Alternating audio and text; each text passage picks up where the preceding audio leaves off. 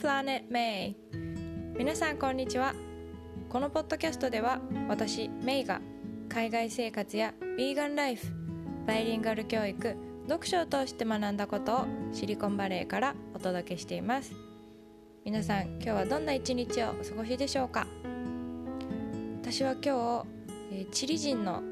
親友と電話で話をしていました、えー、彼女とは9年ぐらい前にカナダに語学留学した時に出会ったんですけどなんかそれからもあの結構メールとか電話でやり取りをしていて彼女はあのシンガポールに誕生日の旅行を兼ねて遊びに会いに来てくれたりとかそれからもあのずっとね連絡を取り続けてるのであの不思議なありがたい縁だなって思って仲良くしてもらってます。すごくなんかこう生まれた場所も育った場所も違うんですけどもう最初に会った時からなんかこう気が合う子であの何、ー、て言うんですかねすごい底抜けに明るくて一緒にいるだけでこうゲラゲラ笑っちゃうようなまああの本当に明るくて優しくて素敵な子なんですけど。はい。でその子とねなんかあの今彼女はビーチにいるのでそのビーチの写真を送ってくれたりとかなんかこう今チリではどんな感じだよとかアメリカではこうだよっていう話をねしたりしていました。でえっ、ー、とそんな彼女とですね話をしながらちょっと思い出したことがあるので今日は、えー、私がそのカナダに2ヶ月だけ語学を学びに行ってたんですけどその語学を学びに行った時に、えー、語学じゃなくって、まあ、メンタルについて学んだっていうことをお話ししたいなと思います。えーと、私は就職活動はせずに、えーと、教員採用試験を新卒で受けてで結果が出るまでの間にカナダに行ってたんですね。でまあもう試験を受け終わった後だからカナダに行っても行ってなくても結果は変わらないだろうと思ってあの行ってたんですけどその時にあの最初にね、えーと、語学学校のこうレベル分けテストみたいのがあるんですね。でいろんな国から来た子たちと一緒にあのテストを受けてでカナダの,、ま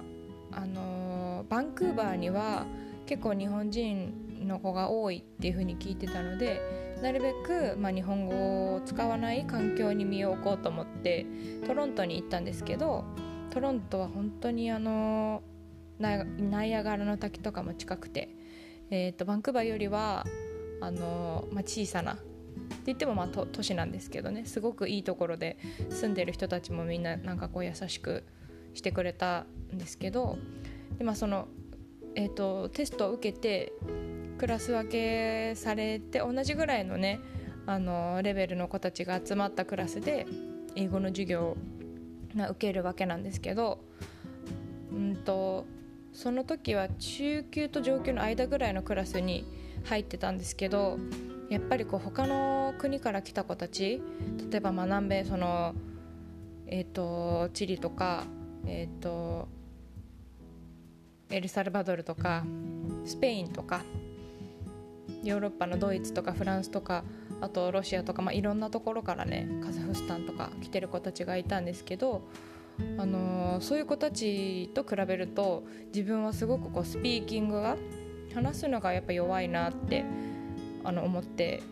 こう典型的なあの読み書きは、ね、文法とかはすごい習ってるけれども実践的に話す練習を、えー、学校教育でしてなかったっていうことだと思うんですけどまあ、うん、なんかそのやっぱ話す力をつけたいなっていうのはすごく思っててでただこうみんなでねディスカッションとかになるとやっぱりなんかこうすごい考えちゃってなかなかね喋れなかったりしてたんですけどこう同じタイミングでカナダに来た英語が母語じゃない子たちがもうめちゃめちゃ自信満々でね話してたんですよ。でよくよく聞いてみるとまあ、文法的にもなんか結構ぐちゃぐちゃだし、まあ、発音もなんか今のはロシア語だったのかなって思う感じのアクセントがありながらもすごくこうなんていうか堂々と話をしてたので、うん、その子たちの中でまあそのチリの子にもね聞いてみたんですよ。なんでそんな風にね自信満々に喋れるのって。そしたらあのー、こっちは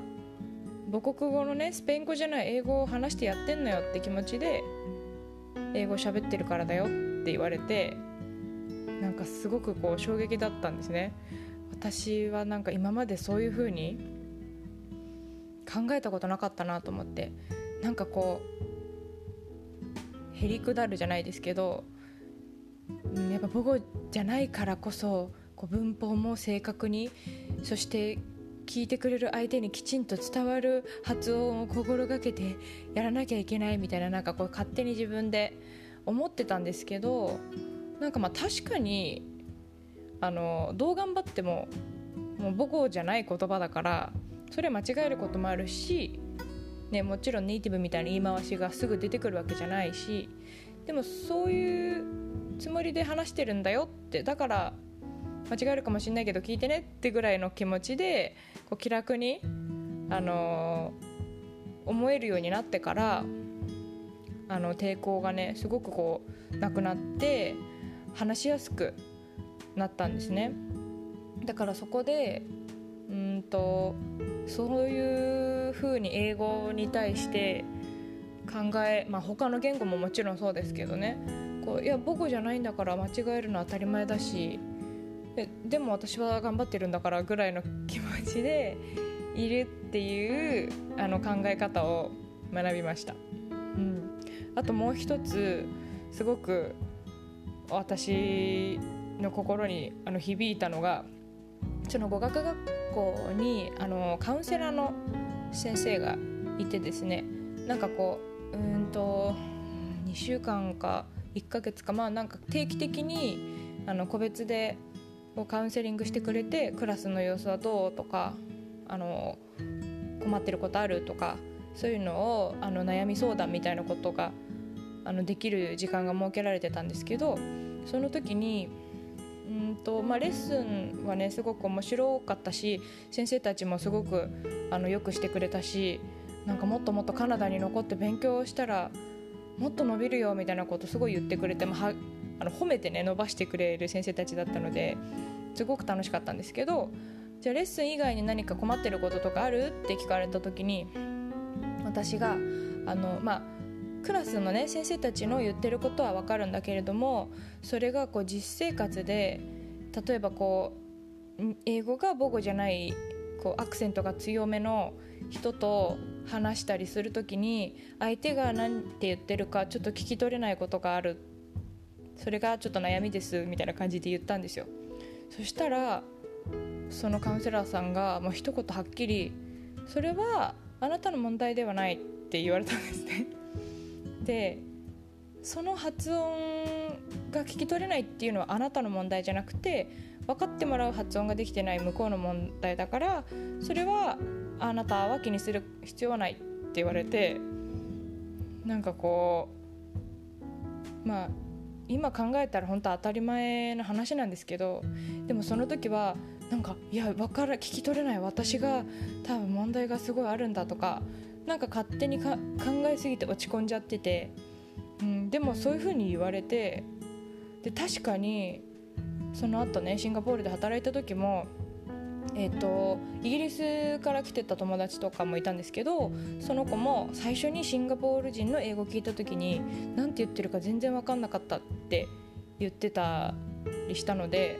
やっぱりこうアクセントってその母語が何語かによっても、まあ、あったりしますし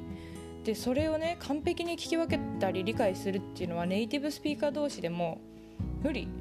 だって日本語でも結構「え今何て言ったの?」みたいなことってあるじゃないですか。だからなんか「えなんだろう？聞かれ聞かれた時になんか伝わらなかったって焦るんじゃなくって「いやこういうふうに言ったんだよ」ってちゃんと伝わるように言い直せばいいだけの話で、うん、なんか発音とかそういうアクセントとかですごく気にしちゃうよりも何よりもこう伝えようっていう気持ちとか理解し合おうっていう気持ちが大事なんだなっていうことを改めて、うん、学びました。でこの留学でそういうメンタルについて学んでからあのいろんなね仕事とか私生活の場面でもこれは本当に自分に原因がある問題なのかとかっていうこともすごく考えられるようになったのであの、まあ、友達がねこうやって長い間付き合える友達ができたことももちろん財産ですが、うん、それ以外にもそうやってメンタル、まあ、気持ちとか考え方についてのあの幅が広がったなっていうのもすごく、えーと、言ってよかったなって思う理由の一つになりました。はいえーと、このポッドキャストでは海外生活に興味がある方や、えー、今海外在住の方あとはまああのいろいろねビーガンとか語学とか、えー、読書とかそういうことに興味がある方とつながれたら嬉しいなと思っていますそれでは今日も最後まで聞いてくださってありがとうございました See you next time!